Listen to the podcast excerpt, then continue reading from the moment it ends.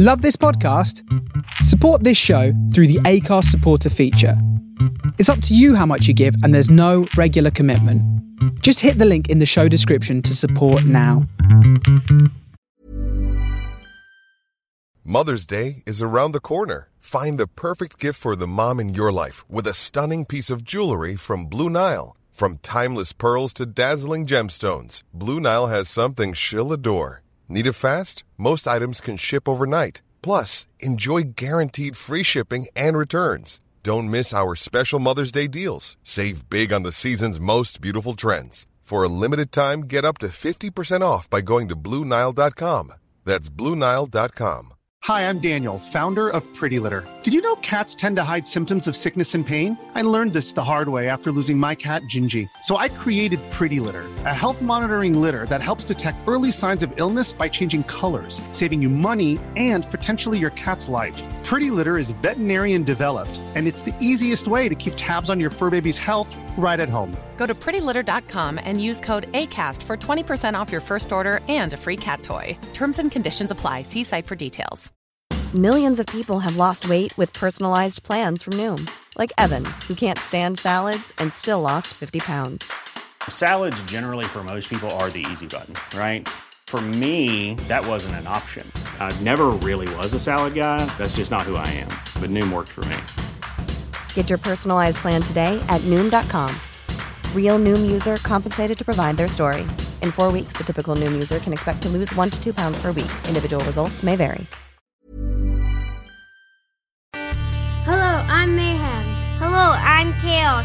And, And our happiness is egg shaped. Happiness is egg shaped and love's a circle with no end. No, that's not about this last night. And he said happiness is egg shaped. Um, happiness is egg shaped. Happiness is egg shaped and love's a circle with no end. Hello and welcome to the Happiness Is podcast with me, your host Bruce Aitchison from Happiness is Egg Shaped.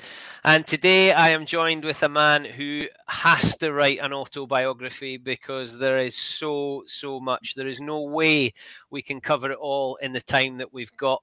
And I am keen to get as much depth as we possibly can. I've no idea where it's going to go. Believe it or not, for this one, I have made some notes because there is so much to this guy. And it's all come to make him the human he is now. And I'm really keen to hear about what goes on now, what his plans are for the future, and to get his views on some of the things that have gone before. A Scotland international, so already there's huge amounts of jealousy because he's done something I would have loved to have done. And I think it took him a bit by surprise. He's a very humble man, and I'm looking forward to this. So let's get going. Please welcome the one and the only Mr. Joe Ansbro. Hello, sir. Hi, Bruce. How you doing? Yeah, I'm very well. I'm excited by this because although I know a bit about you, and we've got lots of people in common, including your brother-in-law Craig, who's my boss.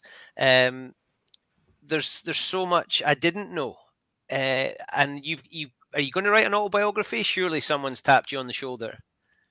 To be honest, there's too much that I don't know about my life, so I'm not sure how interesting it would be. I'm not sure if that's the concussions or just you know whatever, but uh, not not sure, not sure.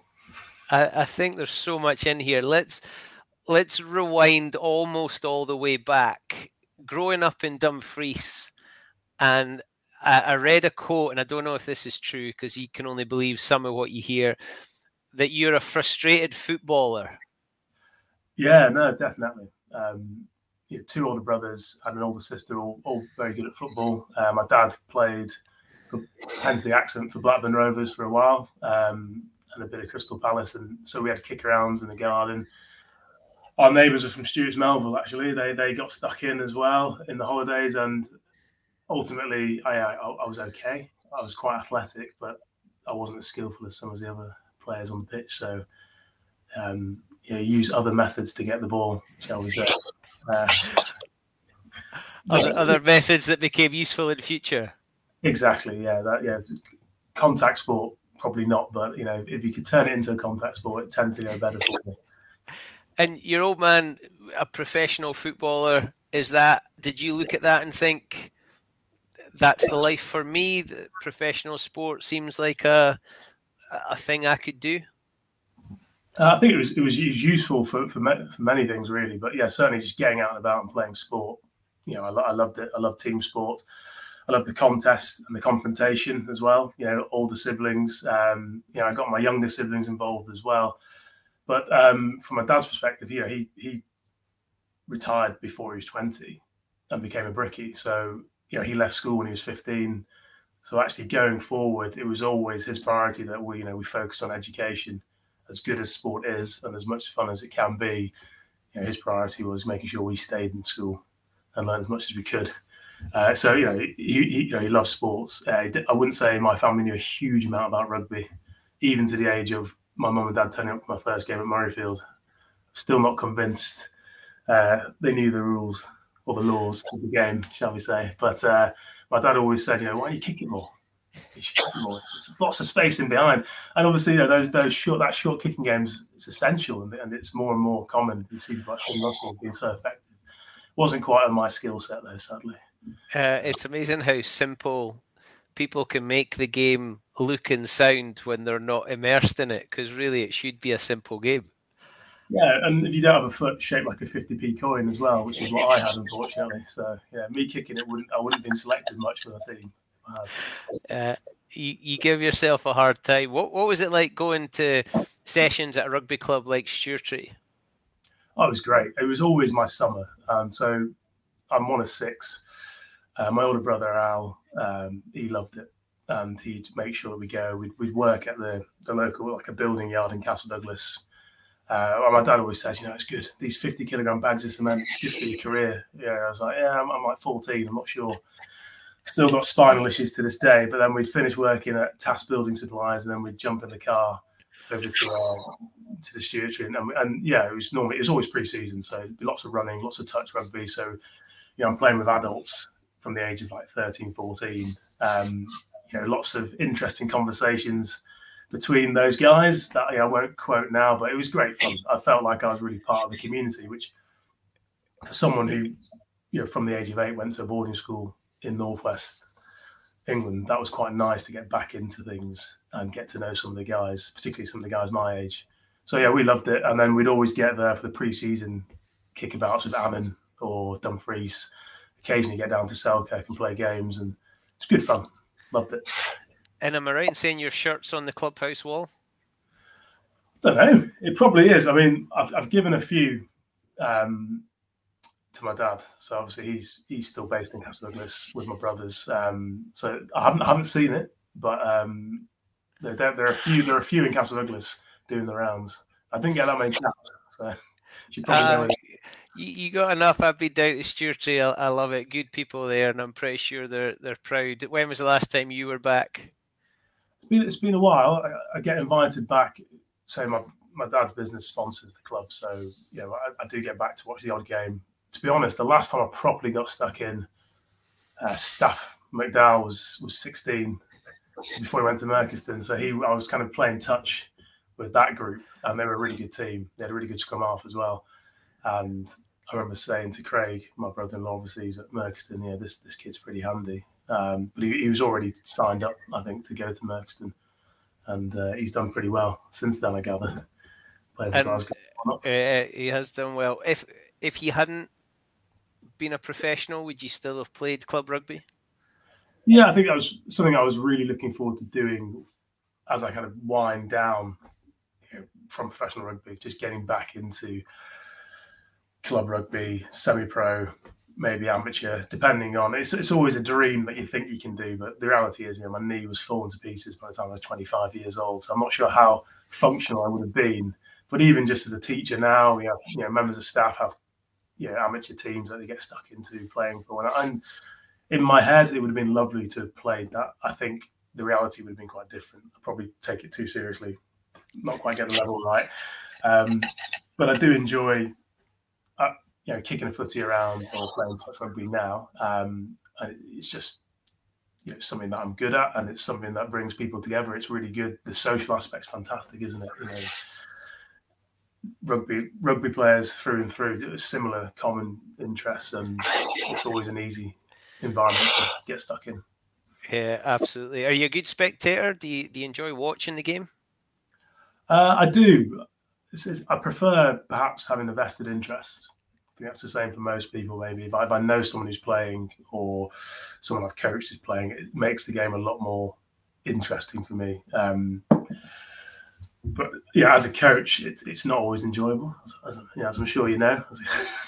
um, but um, it, it, you know, I, I, definitely enjoy it a lot more than I thought I would. Certainly, when I retired, there were options to go into coaching full time, and it, wasn't hugely appealing to me. Um, and it, it, probably still isn't the idea of being a full time coach, but certainly getting in coaching and watching rugby you know, I'm, I'm, still in the game enough to have a vague idea of what's going on uh, when I because the rules have changed quite a bit since I played, and obviously the tempo of the game's changed. The number of kilometres a player runs in my position's gone up a bit.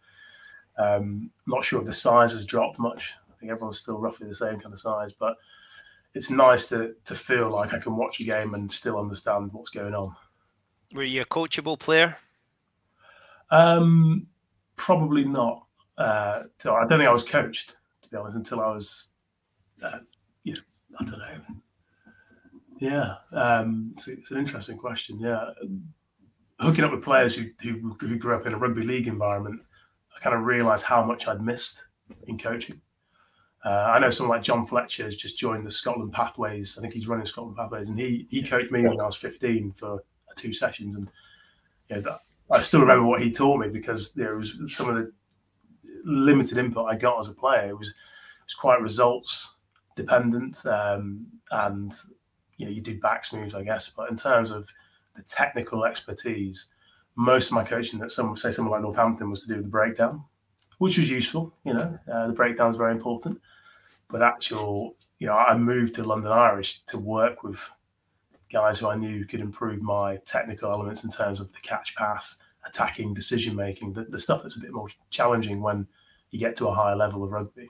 It's all right when you're 15, 16 and perhaps a little bit faster, a little bit more aggressive, or you know, just understand and have that confidence to run a certain line and generally get away with it. But once you start getting up you know, to international rugby, it's, it's you know the margins are much finer, and you kind of you know I was definitely needing more coaching. Certainly by the time I retired at 26, I was still desperate for more input from just the bits and bobs I'd learned from moving to Irish, or at Northampton, it'd be some of the senior players would maybe give you a few bits of information about a particular running line or a certain move, and you think, yeah, be, that's that's really handy. Um, where's that been my entire rugby career? Um, so where where did you pick things up then? Were you were you a watcher and think I'll I'll do some of that, or were you just playing on instincts? Just instinct, yeah, hundred percent. Which is it's frustrating because I, I, defensively, I had, there was lots of consistency for me as a player. You know, I, I understood defense really well. Uh, I was quick enough and agile enough to um, to react to certain movements. So I was always happy with my defense. But in terms of attack, yeah, it was, it was heavily reliant on other players. Um, you know, I'd do what they told me to do and trust them that they give me the ball if I was in a gap. Um, most of the time that worked, but if it didn't, then I was only about 92 kilograms, so it was never going to end particularly well. And I was lucky I played with some great fly halves. Um, but obviously, you look at it now, you know, you need that two or three ball players in that back line, really, um, who can carry as well if you want to try and really push the top, top teams. Who did you love playing with? Who were who were some of the players that you maybe, I don't know, pinch yourself thinking, I can't believe I'm getting to share the ball with this guy? Well, I, I, I can tell you who I didn't enjoy playing with, He was an absolutely unbelievable player. My first season at Northampton, Carlos Spencer was the fly half. Oh, the dream, the dream. Um, yeah, he was he was he's obviously a great guy, and just playing with him as one ten, and then someone like Barry Everitt or Stephen Myler was my other ten. And you know, again, I just come from university rugby. It was it was all quite new to me, in front of you know fifteen odd thousand people at Franklin's Gardens, and I just couldn't. It took you a while to figure out why a running line with Barry Everitt was worked, and then again with with Lossy it just didn't work, and then you realise actually he's on the line before. I basically had to start running before he got the ball to make sure I was anywhere near him at the time he wanted to pass. Whereas the other tens, you're just waiting, let them catch, then start moving. uh, it was it was it was interesting. I still remember game at Welford Road, so big Midlands derby, and Dan Hipkiss was the um, was my opposite man, and Lossy just kept chucking miss passes to me And every time he was just flying up and just swatting me every time. And I was like, I went to him at half time, like, can you maybe give it to the 12 and the 12 can go to the fullback? And he's like, no, mate, just just flick it. Just flick it on.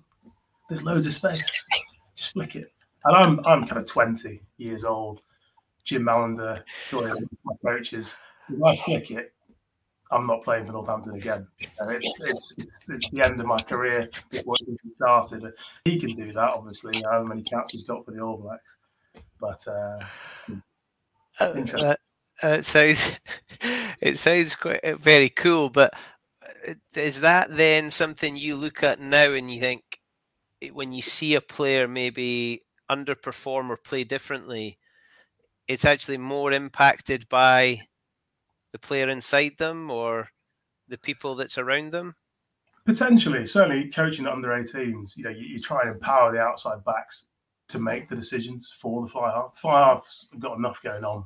Um, you know, they're managing the whole game. So actually, you want the guys to call the moves that they want to do. And as long as there's enough shape and enough options for the 10 to make a decision that puts someone into space, that's fine. It's not kind of too preemptive. Um, but yeah, again, once you once I got up to playing for Scotland, and particularly my last tour to Australia, um, 2012, um, you know, certainly as, as, defensive leaders, we were in charge of how we wanted to run the defence because ultimately it was our necks on the line come the game.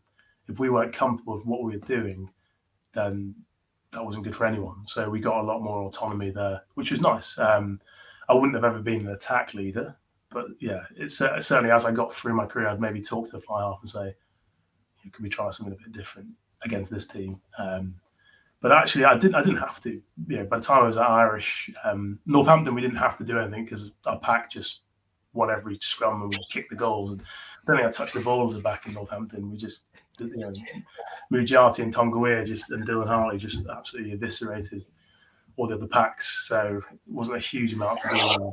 Um, Irish less front football, so you know a bit more reliant on good decision makers in the back line. And actually, I learned a lot just playing more rugby in the backs, getting the ball in my hands more. Um, you know, people like Dan Bowden, who's a New Zealand lad, you know, really creative player, and just simple things that as a coach, you know, I now try and implement and help my, other you know back three or centres understand why you do this line. I was just doing lines because it kind of worked. Didn't really understand why and how we were trying to manipulate the defenders. Would you like to be coached by you?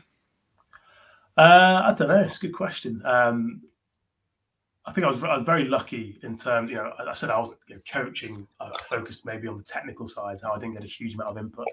We got a lot of psychological input at our schools, you know, in terms of that winning mentality and working really hard. So I think there's still there's you know there's um, there's certainly an element of that in my coaching. Um, you know, taught at the same school for eight years, and this, this is the year finally where I've, I've, had to do very little of that because they're very motivated boys. They're very confrontational naturally, in a controlled way. Thankfully, we're not getting yellow cards left, right, and centre.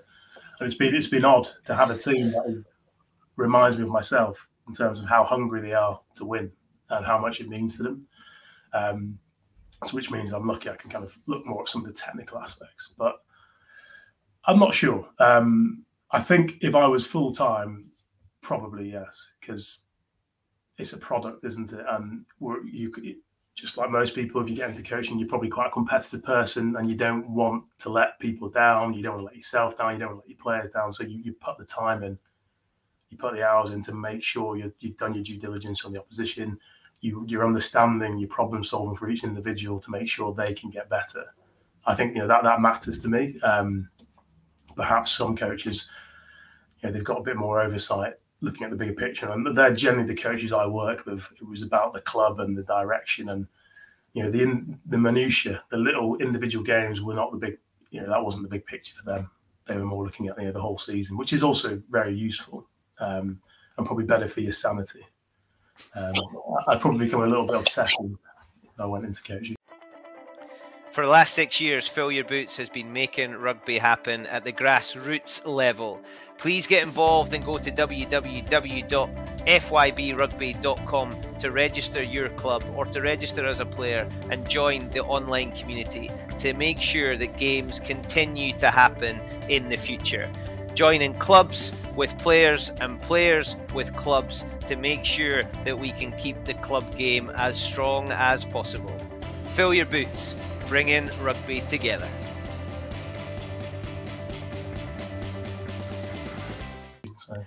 You, you mentioned winning there. Did you could you forgive a poor performance with a win? And did you take did you take positives if you lost that you had played well, or was winning the the sort of benchmark? Yeah, as I think as a player, winning was important. Yeah, I don't you, know, you want to play well, and you wouldn't necessarily, as a player, always understand why things weren't going well. And you know, even now, I talk about games with friends who are at the same school as me about you know why did we lose that game? You just don't get it as you, know, you don't have that the ability to step away and see the bigger picture. Um, as a coach, I'm probably more interested in performance than results, which is immense. Which means obviously there's lots of frustration because you, you kind of you know what the, the, players are capable of when it goes well, and there's obviously lots of variables they can't control, like how good the opposition are, how the referees managing the breakdown, the conditions, and injuries, and now COVID. Um, so there's, there's, so many different things thrown in the mix. But yeah, I, I, certainly would judge myself on how well the team are playing over the results because we play a really tough fixture card. So you, you, know, you can't always guarantee. You know, rugby's a there's lots of uncertainties, aren't there? That's why we love rugby so much. That's why you know Scotland you know, perhaps could have got the Grand Slam, you know, last year or this year rather, but yeah, instead they just beat the two best teams away from home. Teams they should have been at home. So. Yeah, it's an interesting one because as a player, the result impacted how you felt for the rest of the week. And you know, you'll have played in games, and I've played and coached in games where with the last kick of the game the result has changed. And then that's led to your mood for the week. Whereas as a coach you can win by 40 points and you'll still be a bit pissed off because you could have played better and you should have done this and you should have done this. Are you able to i've i've read about how family is important and you've got other things and you've always been able to balance whether it be study and and rugby have you been able to switch off um, yeah, certainly. What, as a player or as a coach? As as either you you've had you've always had a balance of things that appears all the way through life. You've you've never been really a one trick pony. Did you find that was needed to switch off from rugby, or were you, have you always been quite good at leaving it at, at the field? Yeah, I think I have generally been quite good at being able to contextualize things and step away and, and, and not dwell on them for too long. I mean, there's the odd exception um, and you know the, the, two the two exceptions that actually spring to mind now both for Scotland um, games that we should have won that we didn't, and that that definitely took you know. I gave those shirts away pretty early. I think they were they were donated straight away. You I, you know, it, it, it, was it's really tough. Um, just growing up, you know, and going to Murrayfield and watching games and being in the crowd when the results haven't gone the way of the Scottish team, and then you, you know when you're actually on the pitch, it, it's quite a lot of um, you know I guess you kind of feel that weight a little bit. Uh, particularly, I think the games are that I that you know I think it was Wales in 2011 Six Nations, and they were on like an eight-game losing streak. We just played quite well against France, who were brilliant, but they beat us. But we played well, and it was really a game that just didn't go well across the board. And I personally didn't perform particularly well either. It's probably the one game I thought I really was below um, where I should have been. I mean, you always want to be better, and I always felt I could have got better in time, but I was just off off the pace a bit. And uh, yeah, that took a long time uh, to kind of to get over that one. Um, and then perhaps England in Auckland in the World Cup the same year, where again the game was infinitely winnable. I, I, feel I feel like it was ours, but we needed it by eight points. So I guess we tactically changed what we tried to do to try and get the eight points to go through because we'd lost to Argentina. And, you know, I wasn't involved in. I was involved in the first game, and then had a two-game break, which was never ideal. You kind of need that consistency with the same personnel. And then they chucked in Sean Lamont into 12, who I knew Sean well because of Northampton, but you know, everything we built and prepared has just gone out the window. We're just going to see what happens on this day. And if we just said, let's just win the game, don't worry about the, the point difference, I, I believe, and I'm sure there'd be 15 players in white shirts who would disagree with me, but I believe the game was ours. I don't think it was a, a vintage England side. It wasn't a vintage Scotland side either, but the game was infinitely winnable. And to, to come away from that and to go into, you know, we're out of the World Cup then, um, and then you get, you know, you're in the bars afterwards in Auckland, and you, you hear some of your friends who've come to watch you being consoled by England fans of like, oh, Scotland, Scotland tried their best, but it just weren't good enough. And it, it just, it's galling. It's yeah, exactly. It just, uh, it, it, it was tough and obviously that England team then went on to get knocked out straight away by someone yeah. like Tonga or something. I don't remember who knocked them out. But it was that those two definitely took me a long time to get over. But I think in the kind of pace of the Premiership, for instance, there's always another game. Um, yeah, there's always a, a month. You know, there's, there's, maybe two games a week, so you, you know you, you, can't really, you don't have time to dwell on things. Um, your your Scotland career is a, a really interesting one. Eleven games, but you probably experienced some people's lifetimes of being a Scotland supporter. You won huge games. You you beat some of the probably lesser nations narrowly, maybe not hitting the straps. You have frustrations with games that you should have won.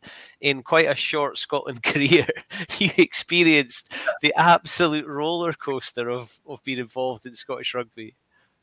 Yeah, it was. Um, so my maths teacher was um, was Susan Greenwood, who's the mother of Will Greenwood. Um, and I remember, so he, he kind of obviously she made him text me after the South Africa game and said, "Yeah, should probably retire now. You're just beating the world champions first cap."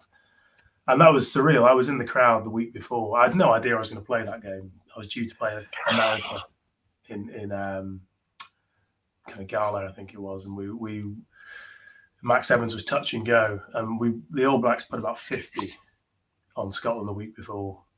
I remember watching that game, and every time Dan Carter ran into like three or four Scotland players, he just came out unscathed. And my head, I was just like, that doesn't make that's not right. If he's going to run in, he, has got to be hobbling out. He's, he is, yeah, that is the guy. You, you, can't let him. Obviously, we're a little bit, we respected him a little bit too much, I think. Um, but obviously, that's a fantastic All Blacks team. I never got to play against the All Blacks. Um, and then South Africa, yeah, unbelievable result. Murrayfield was half full. I think from the week before, people weren't expecting uh, things to go particularly well, um, but it still felt you know it was charged, and just just the way the game was managed by our halfbacks. The weather helped, obviously, and I just remember finishing the game and shaking hands with all the South African forwards, and just thinking, I didn't see this guy once all game. Thank God like Matfield, Bakkers-Botha, the Moulin's first cap, I think it was, and like, we was such a kind of siloed game of rugby. Um, you know, there wasn't, you know, you, you know, a couple of months later we play France and it's 15 man rugby. You know, everyone's everywhere and it's ra- rapid and you're you're out of breath. This game was very kind of like a game of chess, very slow moving, um, and you know, fair play. You know, obviously our pack and our game management got us through that game. And the England boys got absolutely hammered the week afterwards. And obviously, I went back to Northampton and they were just like, How did that happen? How did you guys do it? It's like, Oh, Should have picked Joe Ansbro in a white shirt. no, no, it was an interesting. I mean, obviously, yeah, it's it's an obvious uh, thing that's come up a lot, but I don't think I'd be allowed back home if that happened. Um, there's there's a bit of you, you didn't really think, you didn't really seem to have the belief that you were going to play for Scotland. It wasn't something you, you held on to. When you got there, was there any amount of imposter syndrome, or did you think, no, no, I'm here, this is me, this is exactly where I'm supposed to be in this moment? Um, yeah, I think uh, my most of my lack of belief is probably professional rugby full stop. Yeah, I think I, I went through, I guess, two parallel systems, kind of Scotland's I guess Ayrshire was the next move for me if I stayed in Scotland. Northampton got relegated. As I was coming out of Cambridge University. So I tried to, I had a chat with Sean Lineen about going up to Glasgow. Um, but generally speaking, through the English age group system system that I went through, it was it was always you know none of you are going to make it. Um, that was that was the norm. Like it's a tough sport. Um, Sale Sharks was probably my local club. Um, you know there was no contracts or anything for me to turn down. But it, but then seeing you know four or five guys I played school rugby with playing for England or well, yeah, predominantly for England. I don't think any of the guys I played with went on for Scotland. Some of them did age group stuff for Scotland. I think James King was a guy I played with. Went up to Edinburgh as well, played fly half well. Um, I I, I, you know, I certainly, you know, I played a lot of rugby with these guys, and I thought, you know, I can definitely be at their level with, with the right input. Um, so that gave me a lot more belief. And you know, some of the first conversations I had at Northampton, well, Budge Pountney signed me, so you know that was nice. Uh, I was having conversations with John Jeffries about, I think it was the 21s then, it was before the 21s became the 20s. So there was lots of good noise. And some of the games I played for the Stewartry, people had said, you know, do you want to go up and try like Glasgow District? Or, you know, and obviously I, I knew I was going to school, so I couldn't. So I think, you know, it, it was kind of 50 50 once it started to transpire that guys I knew were playing professionally and doing well, then the belief came. Um, but then I was probably two, three years behind physically where I needed to be because I'd, I'd, been at university. I think I got kicked out of the university team twice for not attending the gym sessions. So it was, it was, yeah, it was pretty hard work. I mean, I remember my agent saying to me, uh, like a year in, like you still look like a kid out there and it took about three years before he thought I looked like a professional rugby player physically. Um, some people probably still disagree that I ever looked like a professional rugby player physically, but, um, but yeah. you, you give yourself a really hard time. So you, you leave school. Was going to Cambridge uh, a dream that you were striving towards, or did you not give the future a huge amount of thought?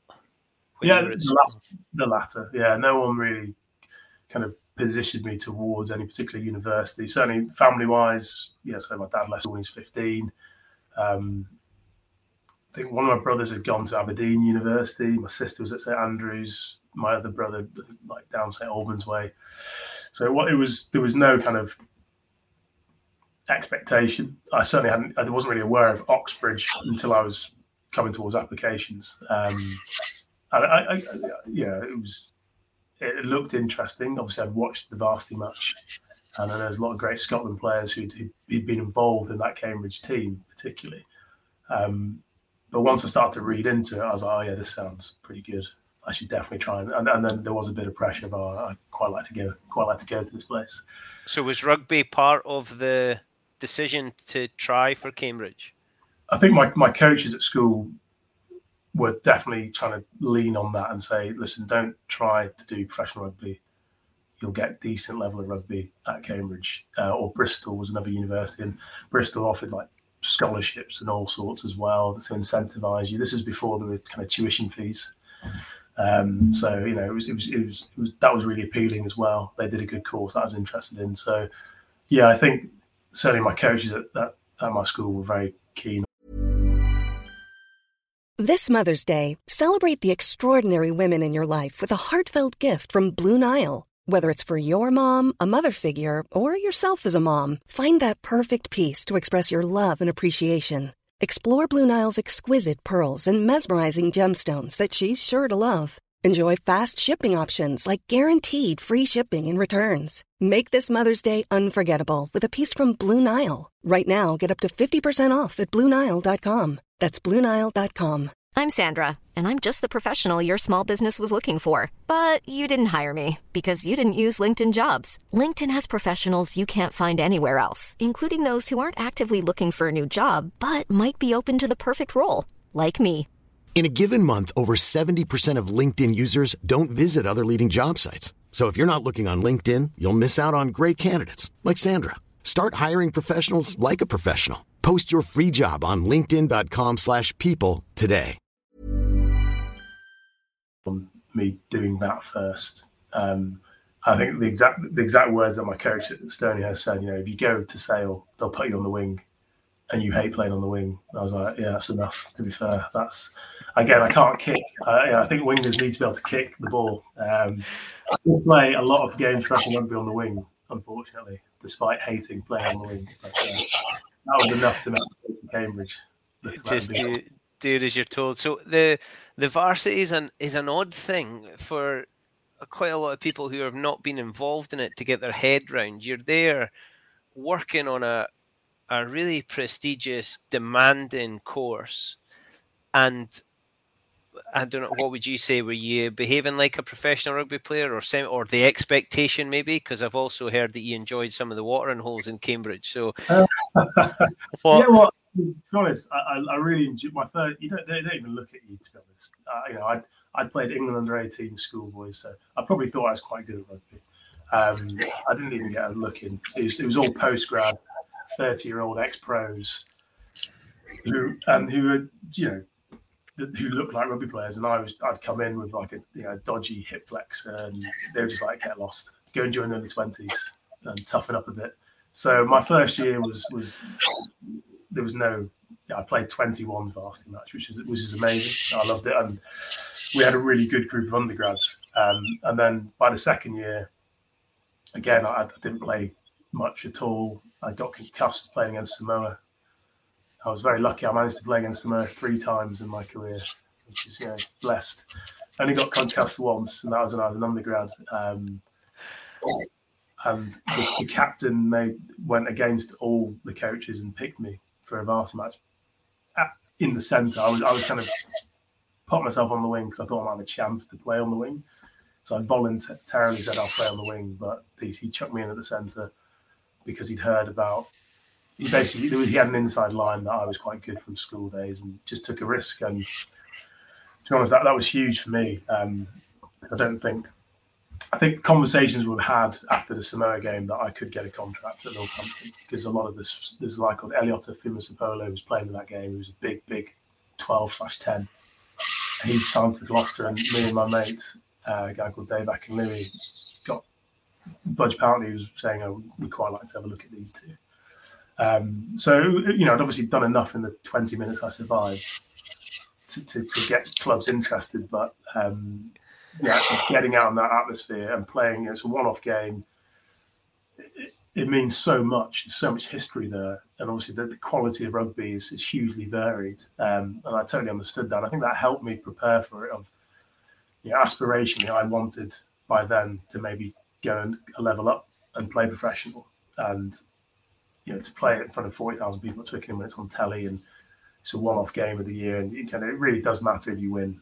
The performance is not important. It's just, it's about winning. Um, can be quite tough to get your head around. And I think one of those, you know, one of the tools I use was actually, I want to play better rugby than this. So if I can't handle this pressure, then what's the point?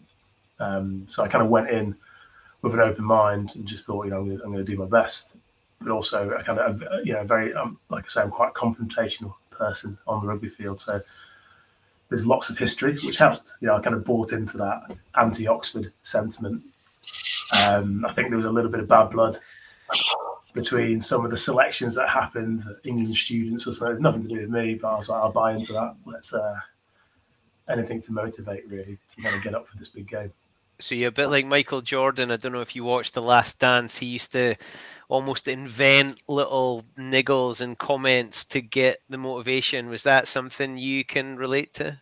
Oh yeah, absolutely. I mean, I, yeah, I've, I've, watched that show. It's, it's, it's fascinating insight, but uh, I probably wouldn't go to the same extremes. Um, and obviously, rugby's you've got to be careful. It's, it's, you're always going to be at the bottom of a ruck at some point in the game, so you don't want to go too far with some of those feuds. But I think it quite, you know, quietly, yes, I probably want to make sure I was yeah responsible for my midfield unit to make sure that we were uh, tight defensively, um, and then obviously as an individual, yeah. Once you get the ball, it's it's it's fantastic. You're on a big you're on a big stage. Everyone's watching. You want to try and have just let loose. Just going to make sure you catch it first. I think that's you know sometimes the emotion gets too much for some players. You know they, they forget that there's some basics, and that's the same with coach. You, you see the, the, the, kids get so excited, they're so up for a game, and they just they're just two steps ahead. It's like no, no, it's just take take your time. You're you're posing me a bit of conundrum here. I'm trying to figure. We've got this Joe that is kind of surprised to be where he is and didn't set himself too many targets. And then we've got this guy who wanted to play at the next level, so understood what he had to do and is a bit confrontational. I'm I'm struggling to figure this guy. What I am guessing is, I bet you're a nightmare over the Christmas Day board game. hey, well, yeah, you, well, I, I, think we've. Uh, I, I certainly drive it. Let's put it that way. We'll make sure we're all playing those board games. Yeah, no, I am. Uh, I can definitely switch on and off. Yeah, I think. Um, uh, yeah, my, my, family would attest to that. Do, do you let your kids win, or do they have to learn that daddy's still the best? Uh, yeah, my, my my boys are young enough that they can still win for now. Uh, but obviously, as they get better and older, see what happens. Yeah, I, I'm beginning to get a bit more of a glimpse into it. Now, you you went to World Cup, and that's that's the pinnacle. Um, you said it wasn't a vintage Scotland team or or maybe a squad, but is that is that one of those? And I hate using the phrase bucket list, but you know, like to to be a professional sportsman I play and I win. I beat the world champions. You know, I, I get selected again. Jim Telfer thinks that getting selected the easy bit, winning for Scotland's a difficult bit. Getting picked again is difficult. You then get to go to a World Cup. What expectation do you travel with as a Scotland squad to a World Cup? Um, yeah, I think realistically, I think you know the, the bare minimum. I guess it's probably a, spectrum. Um, there's obviously various bonus structures built in into your contracts as how well you might do. I think you know the expectation, the minimum is you get out of the group, and it should always be that. Um, I think you know now we'd hope for more. Obviously, there's lots of factors you can't control with injuries and whatnot, and all those games in such a short period of time. But I'd like to kind of, as a Scotland fan, watch a Scottish team in the World Cup, thinking, you know, we can win this. Um, you know, so, so certain, you know, you know, England and Wales, perhaps they, you know, their semi-finals, their bare minimum. Perhaps they thought both teams probably thought they were going to win it last time uh, when South Africa won. Um, you know, I personally thought it was probably going to be Wales or South Africa based on you know that big performance for England to beat the All Blacks. It's kind of felt like a final, and it's always difficult to come back from that level of emotion when they play that well. Um, I, you know, like I said earlier, you know, we I, I watched, uh, and I remember the team come around with Glenn Metcalfe and co after 1999 when probably should have grand slammed. I think uh, a few key missed penalties let England get away with, with a win in that Five Nations, and you think, you know, perhaps this year was the year that Scotland could have done it for the first time in the Six Nations. And it's nice to actually say that without sounding like you're being overly optimistic. I, I genuinely think they, they could have. And you know, the other teams are great. I think England are getting much better. I think they're probably not at their best after their autumn the year before, but they'll be much tougher to beat next year. France, obviously, who knows? Um, still not quite sure how that game went in Scotland's favour, but it was good. It's good to watch, and, and you know, great execution by Adam Hastings at the end to, to, to, send the big man over at the end uh, with the red card. But ultimately, you know, it feels like it was an opportunity that we could have won. And it's nice to say that again as a Scotland fan that you know we and to be taken seriously. Um, for us, obviously, we didn't even get out of the group, and that was that was really disappointing. Yeah, I think it's disappointing. It's disappointing for everyone. It was a tough group. Perhaps we weren't seeded as we could have been. I think there's always an, that onus of actually as we start winning more and more games and getting to that top eight, you're always going to get a slightly easier draw. But with the new rule change, I think you know the World Cup's going to be tougher because some of the you know, the other nations are going to be bolstered by guys. Um, but which is, it's only good for rugby, right? Um, but I think Scotland, I'd like to think we're only kind of you know, even just watching some of the games that happened the weekend, Glasgow and Edinburgh, and some of the results they've got. The, the baseline is really high, and there are the occasional there are more world class players who are comfortable being world class. I think perhaps when I played, some of our world class players weren't always world class when we need them to be. Yeah. Whereas a team like Wales, who on paper, there's probably not a huge difference. Particularly, when you look at some of the club sides, you know, the guys who are world class for them, they kind of delivered consistently. And it's really good to see Scotland's top, top players performing at top, top level when it matters. Um, and when, when you go to a World Cup, you, you know you're in camp for Six Nations, so you do spend a lot of time together. But when you go to a, a World Cup, you you're properly living with those people. Who who did you build strong relationships with when you were in that environment? Uh, yeah, it's lots of the boys. To be honest, it's a really the A and B, Ansbro and Brown. Obviously, Kelly and I had to room a lot. Um, think uh, Richie Gray, I roomed with in Invercargill for about two weeks, which is Invercargill is a fascinating place. He, he was a really nice guy. Uh, Richie Vernon as well. I seem to room with those guys a lot, and I spend most of my days trying to wind up Chris Cusiter. Quite enjoyed that. He, he was a good bloke, and he took it very well. So. Uh, and, and, obviously the, at Northampton, you know, there was lots of starting off. There was Tom Smith and Euan and Sean Lamont, and obviously um, then people like Scotty Gray came in. So there's lots of guys I knew quite well, Barry Stewart's, um, who were kind of in and out. My first Scotland tour was 2009, the Romania Scotland A tour, and I didn't know a single person. Um, which I kind of having played with like six Scottish internationals at Saints, I went there and there was everyone was new. So that was a really good gauge as to how I was going to get on. And it, I think it was kind of Frank Hadden, Mike Brewer, and Andy Robinson were all kind of vying for the job. And I, yeah, I think Simon Webster was my first roommate, and I landed on my feet there. He was fantastic. You know, took me under his wing, and it was just a really. I had too much fun. You know, you mentioned some of the drinking holes in, in Cambridge, drinking holes in Bucharest were similarly. Yeah, I think Andy Robinson didn't speak to me for a year after that. I didn't play any rugby. Uh, great time getting to know all the players, uh, and it was fantastic. But yeah, I, was, I, was, I just got lots of little niggly injuries, and by the time he called me back in for the South African game, he kind of got a better idea of what I was like as a person, and he did. He confessed that he thought I was a bit soft and was never really going to play, um, which it probably looked like that as I was kind of, you know, gallivanting around Bucharest with some of the boys and having a good time and, and not playing rugby. But um, yeah, it was just I was a bit unlucky. I had a couple of niggly injuries that um, yeah, knocked me back a bit.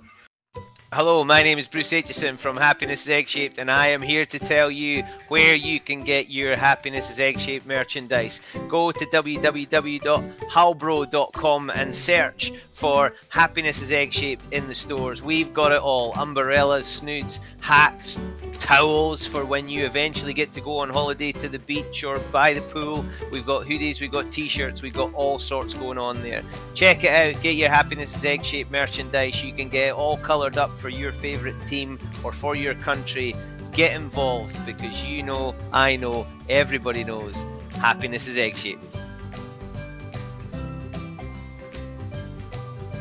So hearing hearing you say that, Webbo is a great guy, so I, I, can vouch for that, and i have got no doubt you got in trouble in Bucharest, and that's for a whole other podcast that we can maybe put an age restriction on.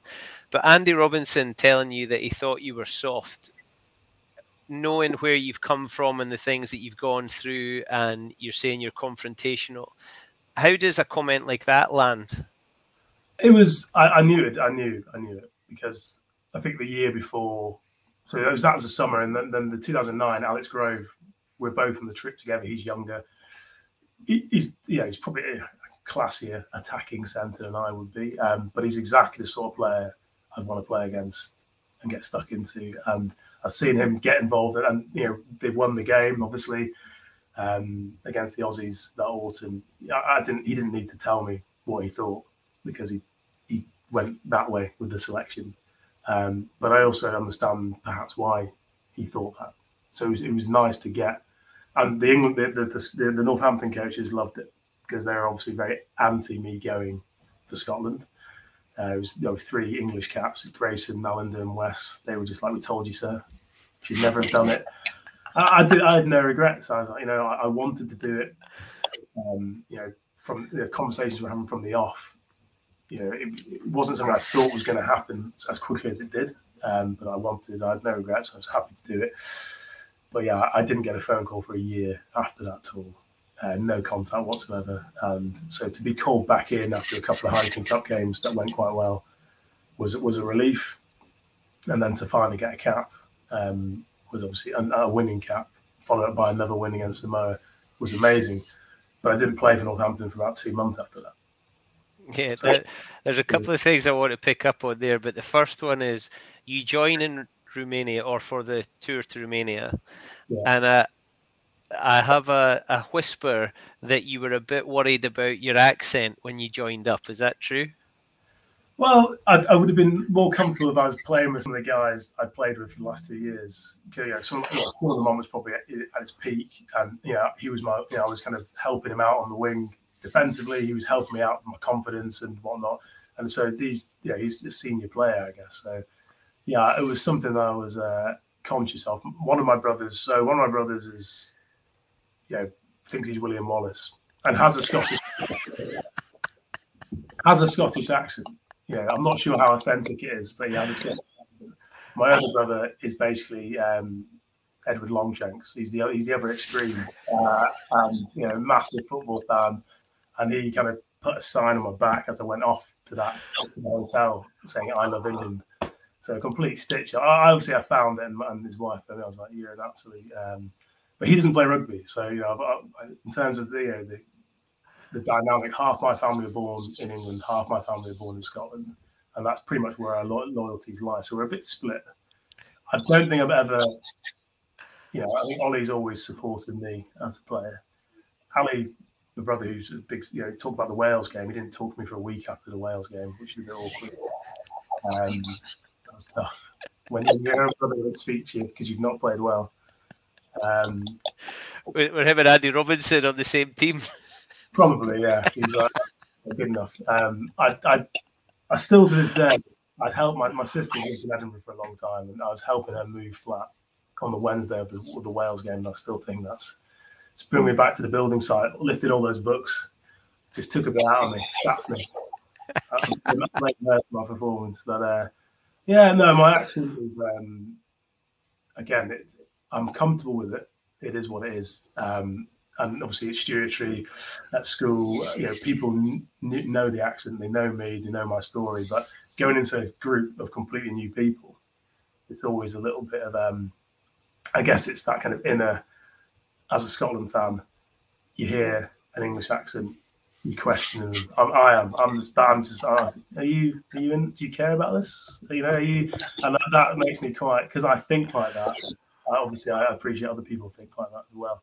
Um, so yeah, it's it's it's a bit of a cliche that I was a bit uncomfortable with. Let's put it that way.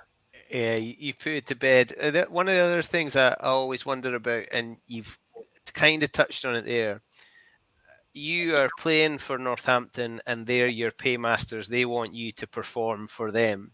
And then you disappear for Scotland. You do your thing for Scotland, who are obviously looking after you there.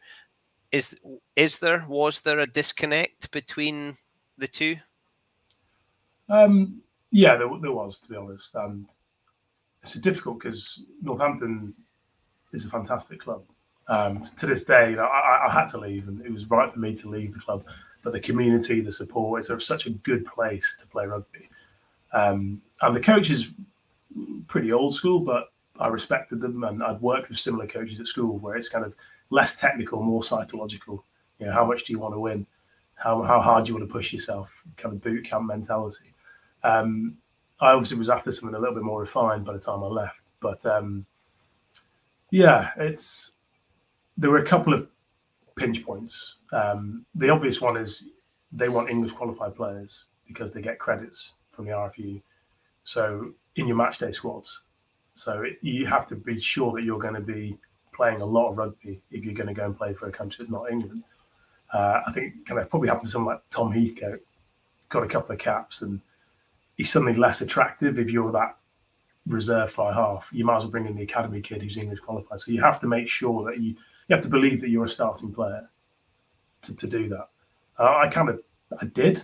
Um, I certainly believed I could do be a starting player at a club in the Premiership anyway. So I was happy to take the risk, knowing that it could limit my options. I didn't think it would. I thought I'd still there'd be clubs that are interested in me if Northampton weren't. Although, like I say, they didn't play me for two months after I played Scotland. Uh, the other pinch point was probably in the, the Six Nations 2011. And, it, you know, the best thing about Scotland is with James Robson as head of medical, you know, sometimes with, with physios and doctors, you don't know how much influence the coaches have on the decision. I think that's probably gone now with a lot of the concussion stuff that's going on and injury injury management. But you know, you knew James Robinson said you weren't fit to play, you weren't fit to play, and it was just nice, very reassuring as a player. There's, there's no ulterior motives. No one's kind of leaning on him. He's you know he's he's such a strong character and, and obviously an excellent professional.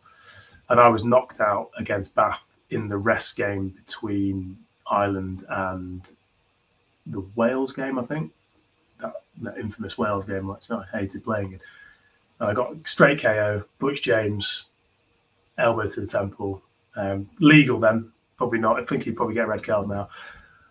And obviously, James Robinson said, You're concussed. You can't play against Ireland, um, Dublin. And Northampton were like, Fantastic. You can play for us. So, and that, and that, was, that, was, that was a bit awkward. And by then, you know, to be honest, I'd, I'd already signed for another club um, wasn't released yet, but I, have kind of that gave me a bit of impetus to say, actually, I'm going to put my foot down. Like, of course, I want to play for Scotland. If I'm not playing this Sunday, I'm not playing on Saturday. Um, and it was, yeah, that didn't go down particularly well. Um, and yeah, that was, that was, a particular example. But, but again, I was an older player then. Uh, you know, I stand up for myself. I'm not sure if that's that would have happened if I was two years younger. Uh, it was it was I was put in a bit of an awkward position. Um, but yeah, I think uh, that aside, you know, obviously the thing that you love most about these clubs is probably the, the players around you, right? and that's, that's the community design. I think with Northampton that was fantastic. You know, I grew up. It's the thing that I miss, I guess, with the Scotland group is I didn't grow up with them. I didn't go to Glasgow or Edinburgh, so I got on so well with them well, you have to ask them. But felt like I got on very well with these guys on tours, etc. But you know, families weren't necessarily merged. Whereas at Northampton, I've gone through that academy setup. You know, my wife, my kids, they know. You know, you just kind of. I'm, I'm relatively reclusive at the best of times, but if they know me and my wife, then we'll probably stay in touch. Um, and you know, I, I, feel like we really missed out some of those strong links. Um, with, with, with, playing in the Premiership and therefore you know, relatively infrequently going up to play for Scotland. Um, uh, that, do, that's the nature of the beast. Do, do you miss the changing room? Do you miss that? You know, between the whistles happens, but do you miss the changing room? That sort of doors shut, just us doing what we do. Is that something that you loved about it? I think. Well, it's been a long time now. It's um, yeah, ten years really since I've been in that environment. And I certainly feel like the careers I've or the professions I've worked in since uh, have, have in some way recreated elements of that changing room.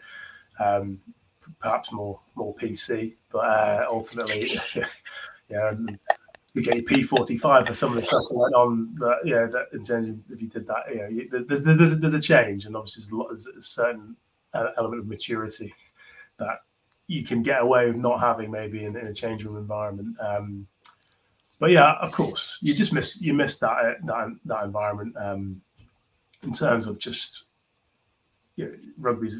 You know, you've got to really trust your teammates. It's a pretty brutal game, uh, and you, you, don't always get on with every single teammate, but you, you, do because you have to. You know, you wouldn't naturally get on with them. Sorry, in a different environment is what I meant, but you definitely have to in that environment because you're all in it together and you've all got, you know, whereas, you know, I know, my dad always saying, you know, they'd win a game when he was playing down at Palace and, you know, people weren't happy because they haven't scored a goal. And it's like, well, we've won. And I think with rugby, if you do win those games, generally speaking, um, in the clubs that I played in anyway, you know, everyone's happy. Everyone's behind the team.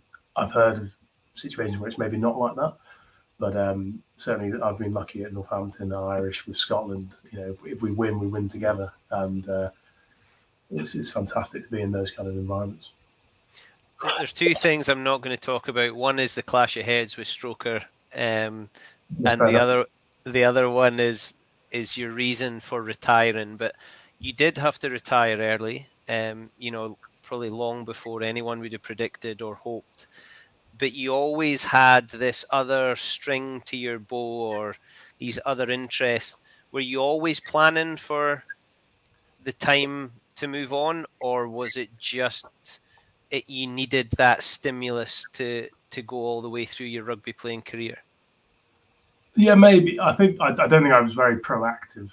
Um, I think while I got my degree, I had a, I was signed for Northampton in my last year at university, and I didn't go back to Northampton at all. And I told them I wouldn't, and they offered me Premiership games. I was like, no chance. I've not even lifted a weight. Why I do I want to go and play in the Prem? Um, and they got relegated that year. But I kind of I, I, was very good at kind of pulling those two apart. So once I finished, but it kind of that wasn't massively helpful. So I started playing rugby. Then I was on the FIFAs, the Call of Duties, and I wasn't really spending my time particularly productively outside of rugby.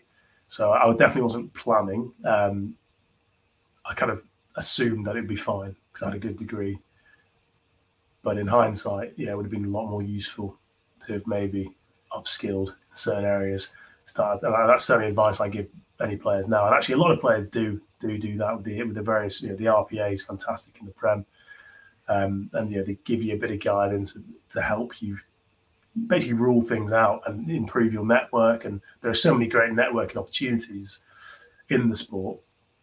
But ultimately, you know, I, guess I probably rested on my laurels a bit and thought I was in a good shot, good position, and and in the end, it didn't really matter. You know, I was, I was very fortunate to have some key people to help with that decision making process. I had, had um, you know more had financial security to make and I you know from other friends who've done professional rugby and had to retire early, that's not been the case, and it suddenly becomes a lot more stressful, uh, and especially when they've got young families. Um, so I think it wasn't great to break my neck, but I was very, very lucky with what happened afterwards and, and the people involved and all the support and stakeholders I had. So actually, I didn't ever kind of have, you know, wake up in the middle of the night screaming like, "What the hell am I going to do with myself?" Um, it was, you know, there were good options, and I just had to pick. And if I'd been more proactive, maybe I'd already decided what I wanted to do before I retired. I didn't know, so I tried a few different careers. You know, in my head, I'm still going to try different ones, but actually, it's unlikely. I'm, I'm, quite, I quite enjoy teaching, so I think I'll probably stay there for a while. Yeah, that that was where I was going next, and I, am looking at the clock and thinking I've taken up a whole load of your time. Uh, but I did want to ask about teaching. all your experience and and the things that you've gone through in life have brought you to to this moment where you stand up in front of kids and you know you, you teach a subject you're passionate about and you get to do rugby coaching as well when they then ask you to tell a story or when you get a moment to draw on on some experience do you feel in a calm place to be able to support young people with their the, the place they are in their journey? I think so yeah. I mean i, I currently work in a boarding school so we get a lot more interaction um, you know not just lesson time not just on the sport field but also just you know in the kind of house life. Um, so yeah, definitely. If you have the time, then those conversations are more likely to happen because you're just around and it becomes normalized, and then there's actually just kind a chat. They don't. They don't tend to ask me about anything to do with me, obviously, because um, you know, they're way more interested in what's happening. And then, you know, we've had, I think we had Richard Wigglesworth was our coach for about three years. We coached together. He was still playing for England, but they didn't care. So it was, a, it's not Maro Itoje, not bothered no, it's not Maro. Um, like, this guy's unbelievable. Like you need to ask him about. Um, so yeah, I think the attention spans, as is well documented, are, are, short. So certainly no one's. They'll, they'll, definitely know about the headbutt, but that's about it. I don't think any of them see me play rugby. Um, but yeah, it's fantastic to, like I said, that you know the importance of being in a rugby club and getting on with people. I think that's the same in the school environment. So I've certainly had lots of practice different types um, of people, and some of the lessons I've learned I can apply um, pretty easily, I think, to, to that kind of school environment. Um, and yeah, I, I, love going to school as well, so I can just I can still just about remember my own school days, and think people generally enjoy school. There's always a risk they're going to end up as teachers. Right. Yeah, and unfortunately, that that is me. I loved school and ended up bloody back there for the rest of my life. But I I enjoy it. Let, Joe, I've absolutely loved speaking to you. There's there's a whole load more, but um, we've taken up enough of your time. So at the end of these, I always ask people. This is I, I give you a little bit of notice of this. So Joe, for you, happiness is sleeping past eight a.m. Spoken like a true teacher. yeah, I love it. I absolutely love it. Joe Ansbro, thank you so much. I've really appreciated you giving up your time, and I hope you enjoy the future, wherever that may take you. Cheers, Bruce. Thanks for the chat. All the best. Absolutely love that. What a man. He's done so many things, and I still think there's a lot more to come. We're going to be hearing about him in the future, and I'm going to make some calls because somebody needs to write this guy's autobiography. If you've enjoyed it, you can catch us on Apple, Acast, and Spotify. You can also watch on YouTube and Facebook. If you enjoyed it, leave us a comment, leave us a review, tell your friends. The back catalogue's there for all to see, and we've got some great guests coming up. But in the meantime, my name is Bruce Aitchison from the Happiness is podcast, and my happiness is egg shaped. I look forward to seeing you all again very, very soon. Stay safe. Hello, I'm Mayhem. Hello, I'm Chaos. And, and our happiness is egg shaped. Happiness is egg shaped and love's a circle with no end.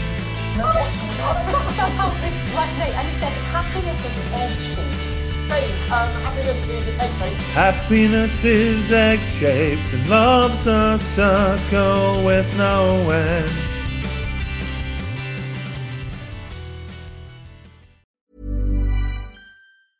Hey, it's Paige DeSorbo from Giggly Squad. High quality fashion without the price tag? Say hello to Quince. I'm snagging high end essentials like cozy cashmere sweaters, sleek leather jackets, fine jewelry, and so much more. With Quince being 50 to 80% less than similar brands.